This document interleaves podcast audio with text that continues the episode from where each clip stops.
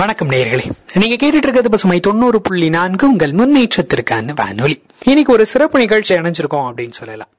நிறைய நாட்களை நாம கொண்டாடிட்டு இருக்கோம். சமூகம் சார்ந்து, கலாச்சாரம் சார்ந்து, நமது தேசம் சார்ந்து நிறைய நாட்களை நாம கொண்டாடிட்டு இருக்கோம். எல்லா நாட்களுமே யாரோட பிறந்த நாளாவோ, இறந்த நாளாவோ, இல்ல வேற ஏதாவது காரணத்தினாலோ கொண்டாடப்படும். இந்த நாள் கொஞ்சம் வித்தியாசமான நாள், வழக்கத்திலிருந்து கொஞ்சம் மாறி இருக்கக்கூடிய ஒரு நாள். அறிவியலுக்கு எப்பயுமே ஆதாரம் வேணும் அப்படின்னு சொல்லுவோம் இல்லைங்களா? அந்த மாதிரியான ஒரு நாள் தான் இந்த நாள். Sir C V. ராமன் அவர்கள் தன்னோட ஆய்வோட முடிவை வெளியிட்ட, அதாவது அதிகாரப்பூர்வமா வெளியிட்ட, இல்ல சமர்ப்பிச்ச ஒரு நாளை தான் தேசிய அறிவியல் நாள் அப்படின்னு சொல்லி கொண்டாடிட்டு இருக்கோம். ஒவ்வொரு வருஷமும் ஒவ்வொரு கருத்து பொருண்மையில இந்த நாள் ரொம்ப சிறப்பாவே கொண்டாடிட்டு இருக்கோம். இன்னைக்கு நம்ம நிகழ்ச்சியில, இந்த சிறப்பு நிகழ்ச்சியில சிறப்பு விருந்தினர் வந்திருக்கிறாங்க. இவரை பத்தி சொல்லணும் அப்படின்னா நிறைய சொல்லலாம். காந்திகிராம கிராமிய நிகர்நிலை பல்கலைக்கழகத்துல இயற்பியல் துறையில உதவி பேராசிரியரா பணியாற்றிட்டு வந்திருக்காரு. இயற்பியல் துறையில முனைவர் பட்டம் வாங்கியிருக்கிறாங்க. நிறைய பேர்த்த கைட் பண்ணிட்டு இருக்கிறாங்க சார். இப்போ மாணவர்களோட ஒன்றி பணியாற்றக்கூடிய ஒரு பேராசிரியர் அப்படின்னு சொல்லலாம்.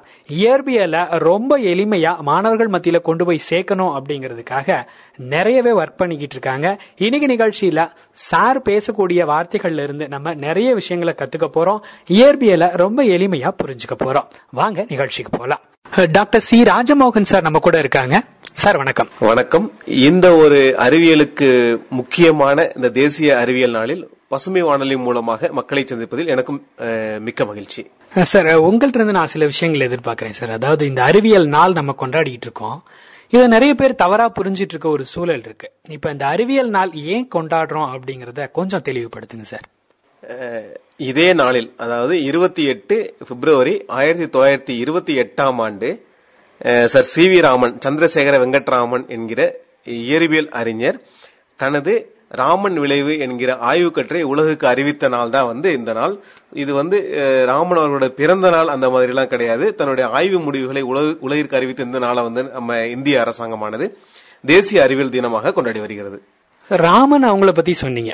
ராமன் அவங்கள பத்தி நிறைய தெரிஞ்சுக்கிட்டாலும் கேட்கும் போது கொஞ்சம் சுவாரஸ்யமா தான் இருக்கும். ஏன்னா அவரோட ஆய்வுகளே கொஞ்சம் வித்தியாசமானது தான். இயற்பியலுக்கு எப்பயுமே மாற்று சிந்தனை அப்படிங்கிறது ரொம்ப முக்கியம் அப்படின்னே சொல்லுவோம் இல்லைங்களா? அவங்க டிராவல் பண்ணிட்டு இருக்கும் போதுதான் இப்படி ஒரு சிந்தனை அவங்களுக்கு வந்தது அப்படின்னு சொல்லிட்டு நான் கேள்விப்பட்டிருக்கேன். இப்போ ராமன் அவங்கள பத்தி கொஞ்சம் ஷேர் பண்ணிக்கோங்க சார். நீங்க சொன்ன கருத்து நிச்சயமாக ஏற்றுக்கொள்ளக்கூடியது. என்ன அப்படின்னா சர் சி.வி. ராமன் ரொம்ப ப்ரெசிஸ் சைல்டுன்னு சொல்லுவாங்க. அது என்ன அப்படி ஒரு முக்கியத்துவம் வாய்ந்த குழந்தை அப்படின்னா பாத்தீங்க அப்படின்னா, அந்த காலத்துல தன்னுடைய 13 வயதிலே பள்ளிக்கல்வியை முடித்து 16 வயதுல தன்னுடைய இளங்கலை படிப்பை முடித்து நம்முடைய சென்னையில உள்ள மாநில கல்லூரி, பிரசிடென்சி காலேஜ் சொல்லக்கூடிய மாநில கல்லூரியில அப்போ பாத்தீங்கன்னா பிஏ பிசிக்ஸ் சார், பிஎஸ்சி எல்லாம் கிடையாது, எல்லா டிகிரியுமே பிஏ தான். ஸோ பிஏ பிசிக்ஸ் தன்னுடைய 16 வயதுல முடிச்சிருப்பாரு.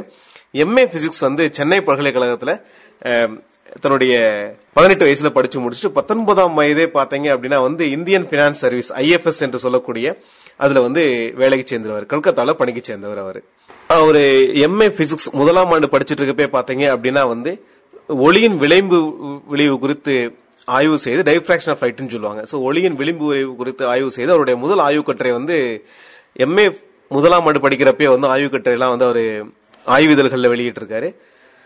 அதான் அவருடைய ஃபர்ஸ்ட் ரிசர்ச் பேப்பர், ஆய்வுக்கட்டுரை அப்படிங்கிறது. ஸோ 19 வயசுல வேலைக்கு போய் IFS கொல்கத்தால ஜாயின் பண்ண பின்னாடி அங்கதான் Indian association for the cultivation of science ஒரு ஆய்வு நிறுவனத்தை அடி இருந்து அது கூட சேர்ந்து தன்னுடைய தனிப்பட்ட முறையில ஆராய்ச்சிகளை அங்க போய் ஆரம்பிச்சாரு. அங்க அவர் எடுத்துக்கொண்ட ஃபீல்டு என்னன்னு பாத்தீங்க அப்படின்னா சவுண்ட் அண்ட் ஆப்டிக்ஸ், அதாவது ஒளியும் அதான் அவர் எடுத்துக்கிட்ட அவருடைய ஆய்வுக்கான களமா எடுத்துக்கிட்டாரு. சோ அது ரெண்டுல தான் நிறைய ஆராய்ச்சிகள் செஞ்சிருக்காரு. தொடர்ந்து ஒரு சிறிய இடைவேளைக்கு பிறகு மீண்டும் கேட்கலாம் டாக்டர் சி ராஜமோகன் அவர்கள் பங்கேற்ற அறிவியல் தின சிறப்பு நிகழ்ச்சியை.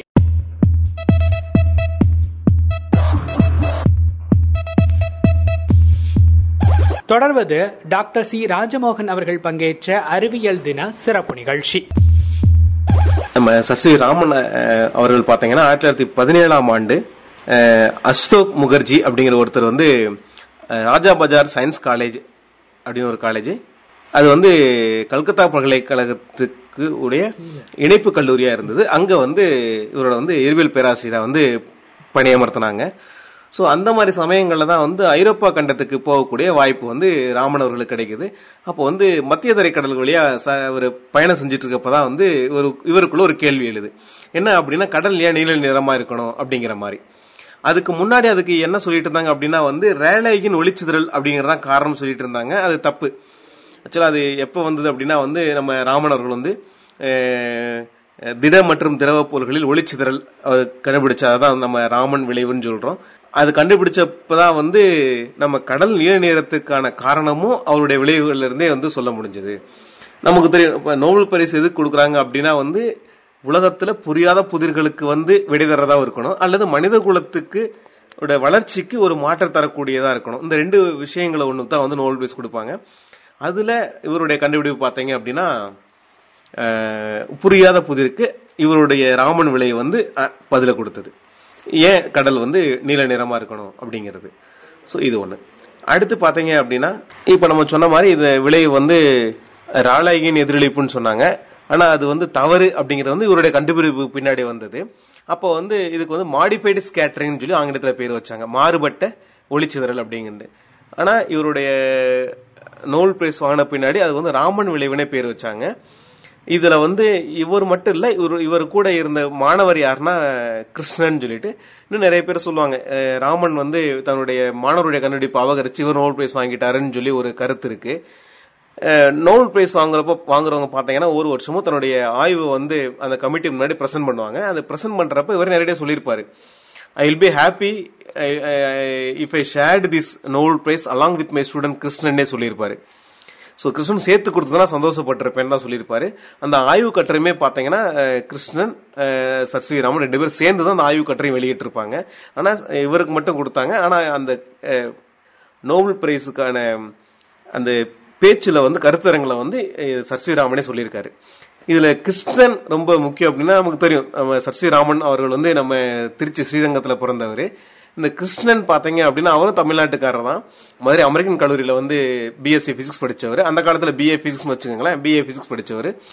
சொந்த ஊர் வந்து ஸ்ரீவில்லிபுத்தூர் பக்கத்தில் கூட வத்ரா இருப்பு அப்படிங்கிற ஒரு கிராமம்.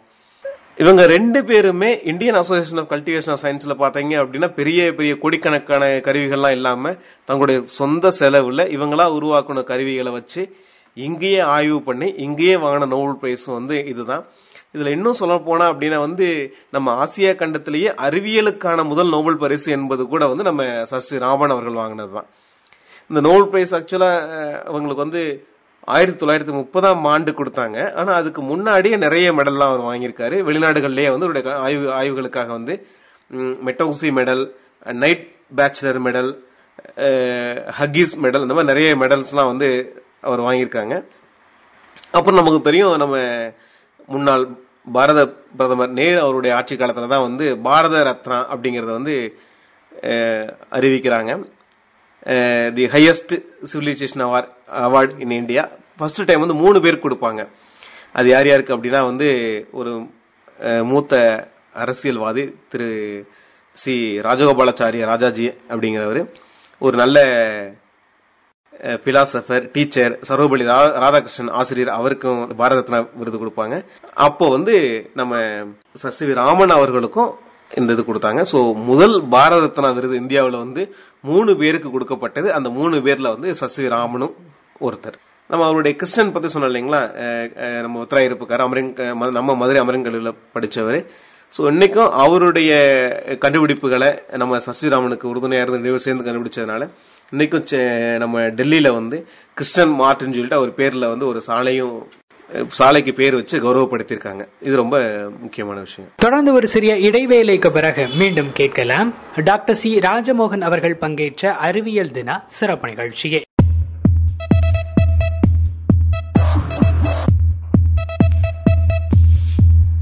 தொடர்வது டாக்டர் சி ராஜமோகன் அவர்கள் பங்கேற்ற அறிவியல் தின சிறப்பு நிகழ்ச்சி.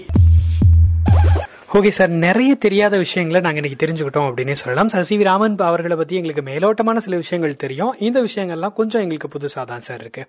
அடுத்து நான் உங்கள்கிட்ட என்ன கேட்கணும் அப்படின்னு நினச்சேன் அப்படின்னு பார்த்தீங்கன்னா சார், இப்போ ஃபிசிக்ஸ் அப்படின்னு சொன்ன உடனே ஃபிசிக்ஸாக நீங்கள் படிச்சிருக்கீங்க அப்படின்னு ஒரு ஆச்சரியமாக கேட்பாங்க, இல்லை ரொம்ப கஷ்டமான பாடமாச்சு எப்படி படிச்சிங்க அந்த மாதிரிலாம் சில பேர் கேட்பாங்க. இந்த கேட்குறதுனாலே ஃபிசிக்ஸ் ரொம்ப கஷ்டமாக இருக்கும் அப்படின்னு ஒரு ஃபீலை கொடுத்துருக்கு. இல்லை நிறைய ஈக்குவேஷன்ஸ் இருக்கும், அந்த மாதிரியான மேத்தமெட்டிக்கல் ஸ்டெப்ஸ் எல்லாம் இருக்கிறதுனாலையும் கூட ஃபிசிக்ஸ் கொஞ்சம் கஷ்டமாக இருக்கக்கூடிய ஃபீலை நமக்கு கொடுத்துருக்கலாம். உண்மையிலே ஃபிசிக்ஸ் கஷ்டமா சார்? ஒரு பாடம் வந்து ரொம்ப கஷ்டமான பாடமா இல்லை எளிமையான பாடமா அப்படிங்கிறது வந்து அந்த பாடத்தை நடத்தக்கூடிய விதம், நடத்தக்கூடிய ஆசிரியரை பொறுத்து தான் இருக்கு. அதனால வந்து சிலர் பார்த்தீங்கன்னா வந்து எனக்கு ரொம்ப பிடிச்ச சப்ஜெக்ட் அப்படின்னா ஃபிசிக்ஸ்ன்னு சொல்லுவாங்க, சிலர் கெமிஸ்ட்ரின்னு சொல்லுவாங்க. என்ன காரணம் அப்படின்னா வந்து இந்த ஆசிரியர் மாணவர்களுக்கு பாடத்தின் மூலமாக ஏற்படுத்தக்கூடிய தாக்கம் தான் வந்து முக்கியமான காரணம்னு சொல்ல முடியும். இன்னும் சொல்லணும் பார்த்தீங்க அப்படின்னா வந்து இயற்பியல் அப்படிங்கிறது வந்து இயற்கையை பற்றி படிக்கக்கூடியதான், ஸ்டடி ஆஃப் நேச்சர் அப்படிங்கிறதா வந்து ஃபிசிக்ஸ்ன்னு சொல்லுவாங்க. நேச்சர்ன்றது இயற்கை தான், இயற்கையை பற்றி படிக்கக்கூடியதான் இயற்பியல். ஸோ அப்போ இந்த பாடத்தை வந்து நம்ம அன்றாட வாழ்வியலோட இயற்கையோட தொடர்பு படுத்தி படித்தோம் அப்படின்னா வந்து இந்த பாடம் வந்து ரொம்ப கடுமையான பாடமாக இருக்காது. ரெண்டாவது நம்ம அன்றாட வாழ்வில் பார்க்குற எல்லாமே இயற்கை தானே, அதாவது எல்லாமே நம்ம ஃபிசிக்ஸ்னு பார்க்க ஆரம்பிச்சிட்டோம் அப்படின்னா வந்து பாடம் வந்து ரொம்ப சுமையாக இல்லாமல் சுகமாக இருக்குன்னு சொல்லி நிச்சயமாக சொல்ல முடியும். ஓகே சார், நான் அடுத்து கேட்க வேண்டிய கேள்விக்கான லீடே நீங்களே கொடுத்துட்டீங்க அப்படின்னு சொல்கிறேன் சார். இப்போ ஒன்றும் இல்லை சார், இயற்கையை பற்றி படிக்கிறதா இயற்பியல்னு சொல்லிட்டீங்க. இப்போ என் வீட்டுக்கு என்னோடய ஃப்ரெண்டு வர்றாங்க சார், ஆனால் அம்மா வந்து சாப்பிட சொல்கிறாங்க. ஃப்ரெண்டுக்கு நேரம் ஆயிடுச்சு, அம்மா வந்து நீங்கள் சாப்பிட்டு தான் போகணும் அப்படின்னு சொல்லி கட்டாயப்படுத்துகிறாங்க. இல்லை சமைக்க நேரம் ஆகும் அப்படின்னு சொல்லிட்டு ஃப்ரெண்டு வருத்தப்படுறாரு. ஆனால் சீக்கிரம் சமையல் ஆகிறதுக்கு குக்கரில் வச்சிடறேன் அப்படின்னு சொல்கிறாங்க. இதில் ஏதோ ஃபிசிக்ஸ் இருக்குது அப்படின்னு தோணுது, பட் என்ன அப்படிங்கிறது தெரியல. இப்போ இந்த மாதிரி நிறைய வாழ்வியல் சிக்கல்களோடு நம்ம ஃபிசிக்ஸை கிராஸ் பண்ணுறோம் சார். இது என்ன அப்படிங்கிறத கொஞ்சம் சொல்லுங்கள் சார். நீங்கள் கேட்ட கேள்வி வந்து மிக சரியான கேள்வி. இது பார்த்தீங்க அப்படின்னா இயற்பியல் வந்து வெப்ப இயற்பியல்னு சொல்லுவாங்க. 10ஆம் வகுப்புலேயே வந்து இயற்பியல் பகுதியில் இருக்குது. 10ஆம் வகுப்பு 12ஆம் வகுப்பு ஈவன் கல்லூரிகள்லையுமே படிக்கிறாங்க மாணவர்களாக வந்து பார்த்தீங்கன்னா வாயுக்களின் நல்லியல்பு விதின்னு படிப்பாங்க. தமிழில் ஐடியல் கேஸ் ஈக்குவேஷன் PV = RTன்னு சொல்லுவாங்க. அதேமாதிரி பார்த்தீங்கன்னா பாயில் விதி, சார்லஸ் விதி இதெல்லாம் படிக்கிறாங்க. இப்போ ப்ரெஷர் குக்கரில் பார்த்தீங்க அப்படின்னா ஐடியல் கேஸ் ஈக்குவேஷன் PV = RTன்னு சொல்லுவாங்க. R அப்படிங்கிறது வாயு மாறிலி. இங்கே இருக்கக்கூடிய தரவுகள் என்ன அப்படின்னா ப்ரெஷர் அப்படிங்கிறது அழுத்தம், Vன்றது வந்து வால்யூம் கன அளவு, T அப்படிங்கிறது வந்து டெம்பரேச்சர் வெப்பநிலைன்னு சொல்லுவாங்க. ஸோ ப்ரெஷர் குக்கர் பொறுத்தளவுக்கு பார்த்தீங்க அப்படின்னா வந்து கடையில் போனால் கேட்பீங்க 5 லிட்டர் குக்கரா 10 லிட்டர் குக்கரா அப்படின்றது வந்து வால்யூம் அளவு கன அளவு. ஸோ இப்போ 5 லிட்டர் குக்கரோ 10 லிட்டர் குக்கரோ வச்சிருக்கோம் அப்படின்னா வந்து வால்யூம் கான்ஸ்டன்ட். உங்களோட PV = RT ரிலேஷனில் அப்ளை பண்ணி பாருங்களேன், வால்யூம் கான்ஸ்டன்டாக இருக்குது. அப்போ ப்ரெஷரோ டெம்பரேச்சர் மட்டும் நேரடி தொடர்புடையது. வால்யூம் கான்ஸ்டன்டாக இருக்கப்போ வந்து நீங்கள் கீழே ஹீட் பண்ணுறீங்க, ஆக்சுவலாக உள்ள ப்ரெஷர் கூட ஆரம்பிச்சிடும். ப்ரெஷர் கூட ஆட்டோமேட்டிக்காக டெம்பரேச்சரும் கூடும், வெப்பநிலையும் கூடும். ஸோ அழுத்தம் அதிகரிக்கிறதுனால வெப்பநிலையும் கூடுது, சீக்கிரமாக வந்து அங்கே சமையல் ஆகுது ஒரு காரணம். ரைட், இதுவே எப்படி அழுத்தம் கூடனா வெப்பநிலை கூடுதோ அப்போ அழுத்தம் குறைஞ்ச வெப்பநிலை குறையும் இல்லைங்களா? ஹில் ஸ்டேஷன் கொடைக்கானல் போறீங்க, ஊட்டி போறீங்க, அல்லது இமயமலையெல்லாம் போறோம். அங்கெல்லாம் பார்த்தீங்க அப்படின்னா வந்து கோடை வாசஸ்தலம்னு சொல்லுவோம். நாங்கள் சம்மர் எல்லாம் வந்து கொடைக்கானல் போறோம்னு சொல்லுவோம் நம்ம பக்கத்தில். என்ன காரணம் அப்படின்னா வந்து குளிர்ச்சியா இருக்கிறது தான் காரணம். அங்கேயும் இதே விதி தான். என்ன அப்படின்னு பார்த்தீங்க அப்படின்னா வந்து அங்கே மேலே போக போக வந்து ப்ரெஷர் குறையும், அழுத்தம் குறையும். அழுத்தம் குறையிறப்போ வந்து அங்கே வெப்பநிலையும் குறையும். ஸோ இதே கேஸ் ஈக்குவேஷன் அல்லது வாயுக்களின் நல்லியல்பு விதியை பேஸ் பண்ணி தான் வந்து அங்கேயும் நடக்கக்கூடிய ஒரு நிகழ்வு. ஸோ அப்போ நம்ம வந்து ஒரு வெப்ப இயற்பியலவோ அல்லது இயற்பியல் பகுதியோ பிசிக்கல் கெமிஸ்ட்ரின்னு சொல்லக்கூடிய ஒரு வேதியியல் பகுதியோ வந்து நம்ம வந்து Boyle's law, Charles law, ideal gas equation அந்த மாதிரி படிக்காம நம்ம இயல்பு வாழ்க்கையோட சேர்ந்து பார்த்தோம் அப்படின்னா வந்து இந்த விதிகளும் மாணவர்களுக்கு வந்து எப்பயுமே மறக்கிறதுக்கான வாய்ப்புகள் ரொம்ப குறைவு. ஓகே சார், இதை சொல்லிட்டீங்க சார். இதை பேஸ் பண்ணியே இன்னொரு கொஸ்டின் இருக்குது சார். இப்போ பாருங்கள், சமைக்க ஆரம்பிச்சிட்டாங்க, வீடு சின்னதான், ஸோ அதனால் வீடு முழுக்க வந்து ஹீட் அதிகமாகுது. அப்போ உடனே என் ஃப்ரெண்டு சொல்கிறான் எக்ஸாஸ்ட் ஃபேன் ஆன் பண்ணு, இப்போ ஹீட் குறையும் அப்படின்னு சொல்கிறான் சார். அதுக்கு என்ன சார் காரணமாக இருக்கலாம்? எக்ஸாஸ்ட் ஃபேன் பார்த்தீங்க அப்படின்னா கண்டிப்பாக நம்ம சமையல் அறையில் வச்சுருப்போம். அதுலேயும் பார்த்தீங்கன்னா மேலே தான் வைப்போம். அது என்ன காரணம்னு பார்த்தீங்கன்னா இந்த ஹீட் டிரான்ஸ்ஃபர்னு சொல்லுவாங்க, வெப்ப மாறுதல். அது ஒரு இடத்துல இன்னொரு இடத்துக்கு மாறி போகிறது வெப்பம். அது 3 வகையில் நடக்கலாம். ஒன்று வெப்ப கடத்தல், இன்னொன்று வந்து வெப்ப கதிர்வீசல், மூணாவது வந்து வெப்பச்சலனம்னு சொல்லுவாங்க. வெப்ப கடத்தல்லாம் வந்து இரும்பு கம்பி இருக்குது, பாத்திரம் போய் தொடுறோம், நம்ம வந்து சூடாக ஃபீல் பண்ண. என்ன காரணம் அப்படின்னா அது கடத்துதல் மூலமாக நம்ம உடம்புக்கு வருது. அடுத்து வெப்ப கதிர்வீசல் பார்த்தீங்க அப்படின்னா வந்து ரேடியேஷன் சொல்லுவோம், கதிர்வீசல். சில பரப்புகளை படுறப்போது நமக்கு ரெஃப்ளெக்ஷன் நடக்கும், அது வந்து ஸ்கேட்டரிங் அந்த மாதிரி சொல்லலாம். அடுத்து இந்த வெப்பச்சலனம் பார்த்தீங்க அப்படின்னா வந்து பொதுவாகவே பார்த்தீங்க அப்படின்னா அதிக வெப்பநிலையிலிருந்து குறைந்த வெப்பநிலை நோக்கி தான் பயணம் செய்யும். இது வந்து இயல்பான நிகழ்வு. இது காரணம் என்ன அப்படின்னா வந்து வெப்ப சமநிலைன்னு சொல்லுவாங்க. தாங்கிட்ட இருக்க வெப்பத்தை கொடுத்தோ வெளியிருந்து உள்ள வெப்பத்தை வாங்கியோ வந்து சமநிலைக்கு வர இயற்கையானது முயற்சி பண்ணும். இதுக்கு பேர் வந்து வெப்பச்சமநிலை, தெர்மல் ஈக்குலிபிரியம் அப்படிங்கறத சொல்லுவாங்க. இங்க பாத்தீங்க அப்படின்னா நம்ம சமையல் கட்டில வந்து சமைக்கிறாங்க, சமைக்கிறப்ப வந்து அடுப்புல சமைப்பாங்க, அங்க வந்து வெப்பமாகும். வெப்பமான உடனே அந்த இடத்துல உள்ள காற்று மூலக்கூறுகள் வந்து தன்னோட அடர்த்தி குறைஞ்சிரும். அடர்த்தி குறைஞ்சிருச்சுன்னு பாத்தீங்க அப்படின்னா எக்ஸாஸ்ட் ஃபேன் வந்து இந்த காற்றை உறிஞ்சி வெளியே போடுறது கிடையாது. அடர்த்தி குறைஞ்சோடனே என்ன செய்யும் அப்படின்னா வந்து மிதக்க ஆரம்பிச்சிடும். அப்ப அடர்வு அதிகமான காத்து மேல இருந்து அமுக்கிறது இருக்கிறதுனால கீழே வந்துடும். ஸோ இது வந்து ரொட்டேஷன் நடக்கும். அங்க இருக்கக்கூடிய ஒரு நிகழ்வு வந்து வெப்பச்சலனம் அப்படிங்கிற கான்செப்டையும் நம்ம பசங்களுக்கு ஈஸியா நம்ம சொல்லிக் கொடுக்க முடியும். ரெண்டாவது, உங்க ஃபேன் போடுறப்ப என்னாகனா வந்து ஹீட் ஃபேன் வந்து இருக்க காற்றை சுத்தி தான் விடுதே ஒழியோ அது வந்து காற்று உருவாக்குறது கிடையாது. அப்படி சுத்தி வரப்ப என்னாகும் அப்படின்னா வந்து மேல உள்ள அடர்வு அதிகமான குளிர்ந்த காற்று கீழே தள்ளியும், கீழே நம்ம சமையல் செய்யறப்படக்கூடிய வெப்பத்தினால அங்க வந்து அடர்வு குறைவா உள்ள காற்று மேலையும் கொண்டு போறதுனாலதான் வந்து அங்க நடக்குது. ஸோ அங்க வெப்பச்சலனம் அப்படிங்கிற கான்செப்ட் நம்ம பசங்களுக்கு ஈஸியா புரிய வைக்க முடியும். ஓகே சார், இப்போ அடுத்துமே கூட இதுவும் வெப்பம் சார்ந்த ஒரு கேள்வி தான் அப்படின்னு நினைக்கிறேன். இப்போ சார் ஹில் ஸ்டேஷன் பற்றி நீங்களே சொல்லிட்டீங்க, நம்ம குளிர்காலங்களில் போக போகிறது இல்லை, ஏன்னா நமக்கே டெம்பரேச்சர் சரியாக இருக்க போகுது. வெயில் காலங்களில் நம்ம இந்த மாதிரியான இடங்களை நோக்கி போக போகிறோம். ஆனால் குளிர்காலத்தில் அங்க இருக்கக்கூடிய ஏரி எல்லாமே ஃப்ரீஸ் ஆயிருக்கும்ல சார், இப்போ எல்லாம் பனிக்கட்டியாக மாறி போயிருக்கோம், பனிக்கட்டியாக இருக்கும், மேல ஃபுல்லா பனிக்கட்டியா மாறிடு சார். அப்போ அங்க இருக்கக்கூடிய கடல்வாழ் உயிரினங்கள்னு சொல்லக்கூடிய சில மீன் வகைகள் இருக்கலாம், இல்ல அந்த ஏரியில வாழக்கூடிய ஏதோ ஒரு உயிரினங்களா இருக்கலாம், அதெல்லாம் செத்து போகாம உயிரோட தான் சார் இருக்கு. ஏன்னா அது ஹீட் அதிகமானதுக்கு அப்புறம் அந்த ஃப்ரீஸ் ஆனதெல்லாம் உருகுனதுக்கு அப்புறம் மேல வந்து பாக்குது இல்ல, குதிக்கும் போது நமக்கு தெரியுது. நல்ல கேள்வி இது, எல்லாரும் பார்க்கக்கூடிய ஒரு நல்ல கேள்வியும் கூட. இதுல பாத்தீங்க அப்படின்னா நீருக்கு ஒரு ஒரு வித்தியாசமான வினோத பண்பு உண்டு. நீருக்கு நமக்கு தெரியும், இப்ப நீர் வந்து தண்ணி வைக்கிறோம், அது வந்து ஐஸா மாறிடுச்சுன்னா என்ன சொல்லுவோம், திரவ நிலையிலிருந்து திடநிலைக்கு மாறிடுது. இங்க ஒரு முக்கியமான விஷயம் என்ன அப்படின்னா, நீரோட அடர்த்தி வந்து அதோடைய 4 டிகிரி செல்சியஸ்ல தான் பாத்தீங்க அப்படின்னா அதிகமா இருக்கும். 0 டிகிரி செல்சியஸ்ல தான் வந்து ஒரு திரவம் வந்து நீரானது திரவ நிலையிலிருந்து திடநிலைக்கு மாறுது. ஆனா அடர்த்தி வந்து ரொம்ப குறைஞ்சிரும். பனிப்பொழிவுனால பாத்தீங்க அப்படின்னா வந்து பனிக்கட்டியோட வெப்பநிலை வந்து 0 டிகிரி செல்சியஸா இருக்கும். இந்த மலைச்சிகரங்கள்ல உள்ள ஏரிகள்ல உள்ள நீர் பாத்தீங்க அப்படின்னா வந்து 4 டிகிரி செல்சியஸ் அடர்த்தி அதிகமாயிரும். நமக்கு இப்ப ஏற்கனவே நம்ம சொன்ன பேசின விஷயம் தான், வெப்ப சமநிலை, அதாவது ஹீட் வந்து ஹையர் டெம்பரேச்சர் வந்து லோயர் டெம்பரேச்சருக்கு, அதிக வெப்பநிலையிலிருந்து குறைந்த வெப்பநிலைக்கு போயிட்டே இருக்கும். 4 டிகிரி செல்சியஸ் வர்றப்பயே என்ன செய்யும் அப்படின்னா வந்து அந்த தண்ணி வந்து அடர்த்தி அதிகமாயிரும். இப்போ அதுக்கு மேல விழக்கூடிய பனிக்கண்டி பாத்தீங்க அப்படின்னா வந்து 0 டிகிரி செல்சியஸ்ல இருக்கும். அப்ப அடர்த்தி கம்மியா இருக்கும். அப்ப அடர்த்தி கம்மியானது மிதக்க ஆரம்பிச்சிடும். அது மிதக்க ஆரம்பிச்ச உடனே வந்து அது ஒரு லேயர் மாதிரி மேல மூடிக்கிறோம். கீழே உள்ள உயிரினங்கள்லாம் உயிரோட அப்படியே இருக்கும். அதனால நம்ம ஏன்னா வந்து அந்த ஏரி முழுக்கவே உறைஞ்சு முழுக்க ஐஸ் கட்டியா இருக்கா அப்படின்னா நிச்சயமா அந்த மாதிரி இல்ல, மேல மட்டும்தான் வந்து பனிக்கட்டிகள் மிதக்குது.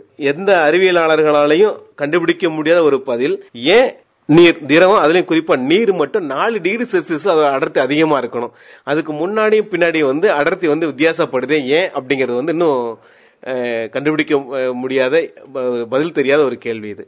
இது கொஞ்சம் புதுசான தகவல் தான் சார், இந்த தகவல் எங்களுக்கு ரொம்ப புதுசு. தொடர்ந்து ஒரு சிறிய இடைவேளைக்கு பிறகு மீண்டும் கேட்கலாம் டாக்டர் சி ராஜமோகன் அவர்கள் பங்கேற்ற அறிவியல் தின சிறப்பு நிகழ்ச்சியை.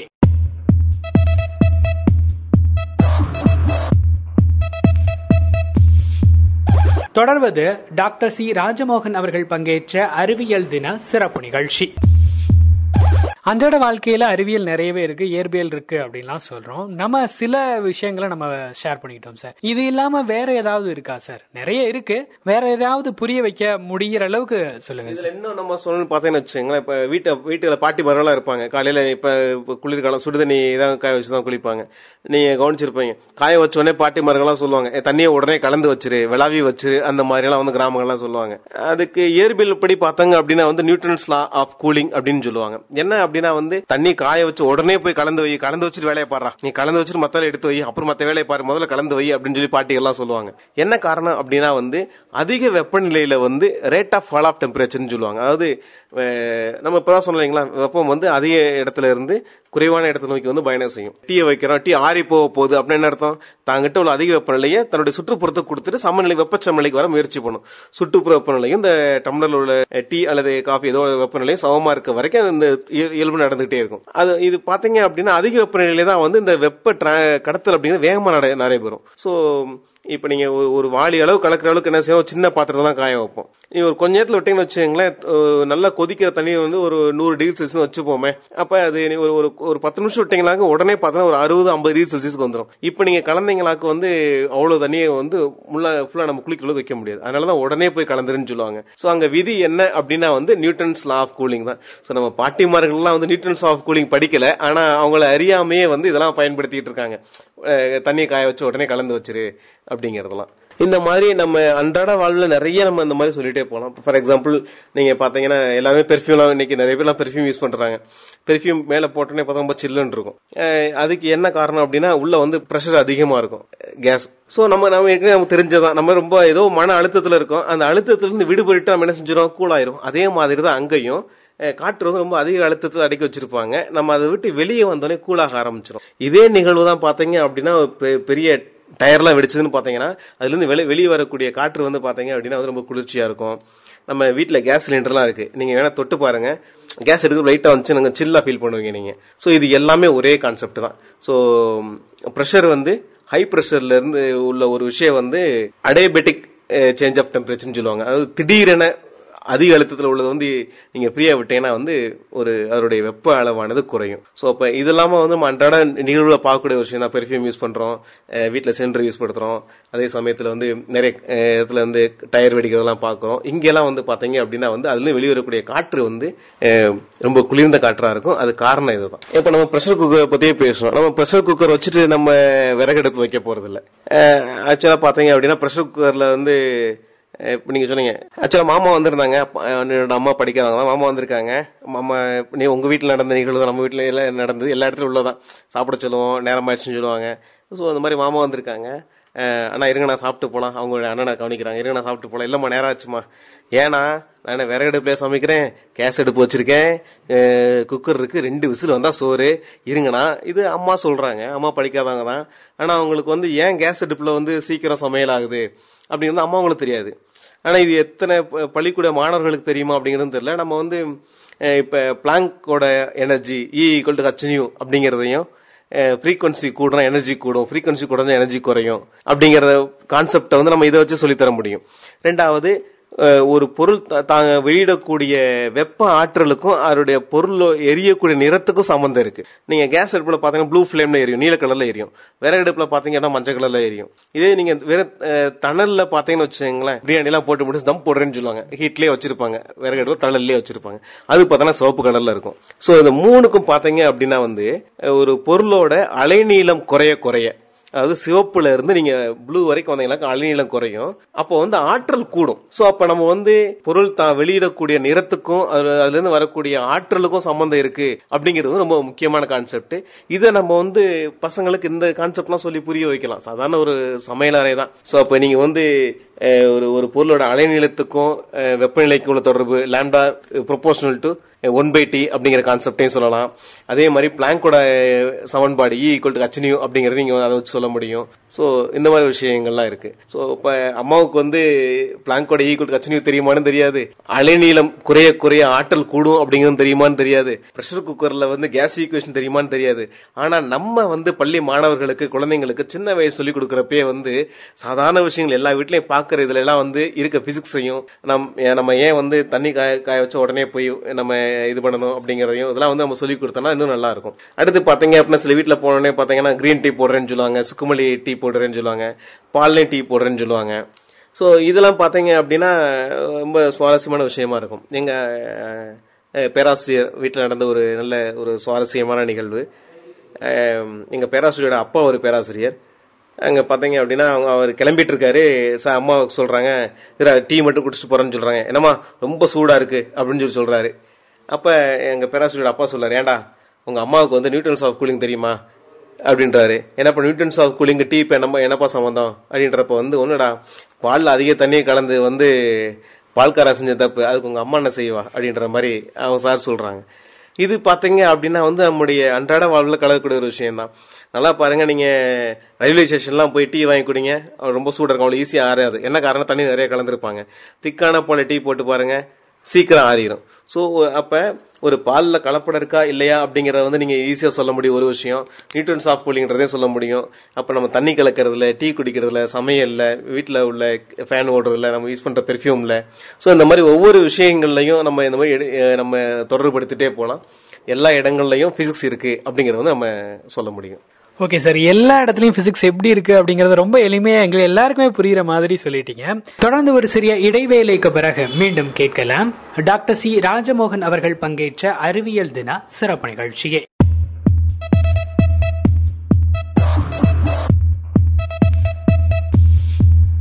தொடர்வது டாக்டர் சி ராஜமோகன் அவர்கள் பங்கேற்ற அறிவியல் தின சிறப்பு நிகழ்ச்சி. ஆனால் இந்த மாற்று சிந்தனை தான் வந்து இயற்பியலுக்கு அடிப்படை அப்படின்னு சொல்கிறோம். உதாரணமாக சொல்லணும்னா எல்லா மரத்துலேருந்துமே பழங்கள் விழுகுது, இல்லை கொட்டைகள் விழுகுது, இலைகள் விழுகுது, எல்லாமே விழுகுது தான். ஆனால் அன்னைக்கு நியூட்டன் மட்டும் அதை வித்தியாசமாக யோசிச்சதுனால தான் ஒரு சமன்பாடை கொண்டு வந்தார். இல்லை இப்படி மாற்றி யோசிக்காமல் சாதாரணமாகவே பார்க்க முடியும். இப்போ நமக்கு மேலே ஃபேன் ஓடிட்டு இருக்கு சார், ஏன் ஃபேன் ஓடுதுன்னு நான் கேட்க முடியாது. இப்போ இந்த மாதிரியான மாற்று சிந்தனைகளை எப்படி வளர்த்துக்கிறது சார்? அதாவது சரியான வகையான மாற்று சிந்தனை. இதுக்கு ஒரே வழி என்ன அப்படின்னா வந்து எல்லா இடத்துல ஏன் அப்படின்ற கேள்வி கேட்கறதுக்கு நம்ம வந்து மாணவர்களை வந்து நம்ம அனுமதிக்கணும். நம்ம நிறைய இடங்கள்ல நம்ம கல்வி முறை அப்படின்னு வந்து ஏன் அப்படிங்கிற கேள்வியை வந்து கொடுப்பதற்கான வாய்ப்பு வந்து நம்ம கல்வி முறையும் கொடுக்கல. சில இடங்கள் உண்மையை சொல்லணும் அப்படின்னா ஆசிரியர் சமுதாயமும் அதை அனுமதிக்கிறது இல்லைன்றது அப்படிங்கிற வந்து கசப்பான உண்மையும் கூட. இது நிறைய நம்மளுடைய நேயர்களும் தெரிஞ்சிருப்பாங்க, நீ என்ன தேவையில்லாத கேள்வி கேட்குற அப்படிங்கிற மாதிரி. இன்னும் சொல்ல போட்டோம்னா ஏன் ஆசிரியர்கள் சொல்லணும், நம்ம ஒவ்வொரு பெற்றோர்களும் ஒரு குழந்தைகளுக்கான முதல் ஆசிரியர் யாருன்னா வந்து பெற்றோர் தான். அதே மாதிரி மாணவர்களுக்கு இரண்டாவது பெற்றோர் யாருன்னா ஆசிரியர்னு சொல்லுவாங்க. வீட்டில் நம்ம பிள்ளை ஏதாவது கேள்வி கேட்டால் நம்ம என்ன சொல்லுவோம், ஏன் இன்னும் கேள்வி கேட்டே இருக்கு அப்படின்ற மாதிரி நம்ம சின்ன வயசுலேயே வந்து பெற்றோர்கள் வந்து நம்ம அதை தட்டி வச்சிடறோம். அந்த மாதிரி இல்லாமல் நம்ம குழந்தைங்க சின்ன வயசுல நம்மகிட்ட வந்து ஏன் எதுக்கு நம்மகிட்ட சின்ன ஆர்வம் கேட்குறப்போ வந்து தெரியலடா நான் கேட்டு சொல்கிறேனோ அல்லது தெரிஞ்சவங்கள்ட்ட கேட்டோ அல்லது பக்கத்தில் உள்ள ஆசிரியர்கள்ட்ட கூட்டு போயோ காமிச்சு நம்ம அதுக்கான சில தெளிவுகளை மாணவர்கள்ட்ட கொடுத்துட்டோமாக்கோ அவங்களுக்கு வந்து அறிவியலில் வந்து நிச்சயமாக ஆர்வம் வருவதற்கான வாய்ப்புகள் அதிகமாக இருக்குது. ஸோ இது வந்து நம்ம ஆசிரியர்கள் அல்லது பெற்றோர்கள் சொல்லாமல் எல்லாரோட சேர்ந்து செய்யக்கூடிய ஒரு ஒட்டுமொத்த முயற்சியாக இருந்தால் இன்னும் அருமையாக இருக்கும். உண்மைதான் சார், எல்லாரும் சேர்ந்து செஞ்சாதான் இது சரியா இருக்கும். ஏன்னா அலுவலகம் இருந்தாலும் சரி, ஏன்னா ஜூனியர்ஸ் இருப்பாங்க, நமக்கு தெரியாத விஷயங்களை கேட்பாங்க, அடுத்தவங்களும் அதை ஷேர் பண்ணிக்கும் போது தான் இந்த மாதிரியான மாற்று சிந்தனை வளரும் சார். இப்போ நான் தெரிஞ்சுக்க ஆசைப்படுறது பர்சனலாக வந்து உங்களோட ரிசர்ச் ஃபீல்டு இப்போ எப்படிலாம் பண்ணிட்டு இருக்கீங்க அப்படிங்கிறத நான் தெரிஞ்சுக்கணும்னு ஆசைப்படுறேன் சார். எங்கள் காந்திராம் பல்கலைக்கழகத்தில் பார்த்தீங்க அப்படின்னா நிறைய ஆராய்ச்சிகள் பண்ணிட்டு இருக்காங்க. உலக அளவில் ஆராய்ச்சிகள் இங்கே போய்கிட்டு இருக்கு. குறிப்பாக இயற்பியல், கணிதம், வேதியியல், உயிரியல் துறை, கணிப்பொறியியல் துறை, இவங்கெல்லாம் வந்து இதெல்லாம் வந்து அறிவியல் சார்ந்த ஆய்வுகள்னால சொல்கிறேன். மற்ற துறைகளையும் ஆய்வுகள் போய்கிட்டு இருக்கு. இதில் இயற்பியல் துறையில் நாங்கள் என்ன பண்ணிட்டு இருக்கோம் அப்படின்னா வந்து சூரிய ஆற்றலை மின் ஆற்றலாம் மாற்றக்கூடிய ஒரு விஷயத்தை பண்ணிட்டு இருக்கோம். அதில் வந்து டைசென்சரை சோலார் செல் அப்படிங்கிறது சொல்லுவாங்க. என்ன காரணம் அப்படின்னா உங்களுக்கு தெரிய பெட்ரோல் விலை கூடி போச்சுன்னு சொல்கிறோம். இன்னொன்று அது ஏன் கூடுது அப்படிங்கிறத வந்து அரசியல் பின்புலமாக பார்க்காம நம்ம இருக்கிறதெல்லாம் பூமியிலேருந்து உறிஞ்சி எடுக்கிறோம். எவ்வளோ நாளைக்கு இதை பூமியிலேருந்து இங்கே உறிஞ்சி எடுத்துட முடியும் அப்படிங்கிறதுக்கான வந்து முடிவுகள் யாராலையும் சொல்ல முடியாது. ஏன்னா என்னைக்கோ எத்தனையோ பல ஆயிரம் ஆண்டுகளுக்கு முன்னாடி மக்கி போன விஷயங்கள் தான் வந்து இன்னைக்கு வந்து நமக்கு வந்து ஒரு கரிம எரிபொருளாக பெட்ரோலா கிடைக்குதுன்னு சொல்றோம். அப்போ வந்து தீந்து போச்சு அப்படின்னா வந்து மாற்று சக்திக்கான ஏற்பாடு என்ன அப்படின்னா பாத்தீங்கன்னா வந்து ஒரே வழி பாத்தீங்க அப்படின்னா வந்து சூரியன் தான். அப்ப அந்த சூரிய ஆற்றலை வந்து எந்த அளவுக்கு நம்ம வந்து முயற்சி பண்ணி வந்து மின் ஆற்றலா மாற்றலாம் அப்படிங்கிறதுக்கான முயற்சிகள் போய்கிட்டு இருக்கு. ஸோ அதுல நாங்க ஆராய்ச்சி பண்ணிட்டு இருக்கோம். அடுத்தபடியே பாத்தீங்க அப்படின்னா மீனோட செதில் பார்த்துருப்பீங்க, ஓஹெச்பி ஷீட்லாம் பாத்துருவோம், பாலித்தீன் ஷீட்லாம் பாத்துருக்கோம். மீனோட செதில் பாத்தீங்கன்னா ரெண்டும் ஒரே மாதிரியா இருக்கும். ஸோ அந்த மீனோட செதில் இருந்து எடுக்கக்கூடிய ஒரு பாலிமர், நீங்க பாலித்தீன் ஷீட் மாதிரி தான் இருக்கும், அது வந்து பயோ பாலிமர்னு சொல்லுவாங்க. இயற்கை குடும்பத்தில் இருக்கக்கூடிய ஒரு பாலிமர் பாலித்தீன் அது. ஸோ அதுல சில ஆய்வுகள்லாம் பண்ணிட்டு இருக்கோம். இந்த ஆய்வுகள்னால எப்படியும் வரக்கூடிய காலத்துல மக்களுக்கு அது பயனுள்ளதா இருக்கும் அப்படிங்கறதுல எனக்கு எந்த விதமான சந்தேகமும் இல்லை சார். உங்களோட நேரத்தை எங்க கூட பகிர்ந்துகிட்டதுக்கு உண்மையிலேயே நாங்க பெரிய அளவுல நன்றி சொல்லணும். ஏன்னா இயற்பியல அன்றாட வாழ்க்கையில நம்ம நிறைய இடங்கள்ல பாத்துட்டு இருக்கிறோம். ஆனா புரிஞ்சிருக்கோமா அப்படின்னு கேட்டா ரொம்ப கம்மியான அளவுல புரிஞ்சிருக்கோம். தெரியாம இருக்காது, சில விஷயங்கள் நமக்கு தெரிஞ்சிருக்கும். ஆனா இவ்வளவு தூரம் உள்ளவும் போய் அங்க சில விஷயங்கள்ல இதெல்லாம் இருக்குப்பா, இந்த லாஸ் தான் இதுல உள்ள நடந்துட்டு இருக்கு அப்படிங்கிற மாதிரி ரொம்ப எளிமையா பகிர்ந்துக்கிட்டீங்க. இதோட ஒரு சிறப்பான அறிவியல் நாள் இருக்குமா அப்படின்னு கேட்டா இருக்காது அப்படின்னு தான் சொல்லணும். உங்களோட நேரத்தை எங்க கூட பகிர்ந்துகிட்டதுக்காக ரொம்பவே நன்றி சார். ரொம்ப நன்றி. இந்த அறிவியல் தின நிகழ்ச்சியில எனக்கு வாய்ப்பு கொடுத்த பசுமை வானலிக்கும் இந்த நிகழ்ச்சி கேட்டுட்டு இருக்கக்கூடிய அனைத்து நேயர்களுக்கும் அவங்களுடைய குடும்பத்தினருக்கும் என்னுடைய அறிவியல் தின வாழ்த்துக்கள். அறிவியலை வந்து ரொம்ப கடினமான பாடமா ஒரு சுமையா நினைக்காம உங்க அன்றாட வாழ்வியல்ல பார்க்கக்கூடிய எல்லா விஷயங்களையும் அறிவியலா பாத்தீங்க அப்படின்னா வந்து அறிவியல் வந்து ஒரு சுமையான விஷயமா இல்லாம ஒரு சுகமான விஷயமா உங்களுக்கும் லைஃப்ல வந்துடும். ஸோ அந்த வாய்ப்பு கொடுத்த எல்லாருக்கும் உங்க நேயர்களுக்கும் மிக்க நன்றி.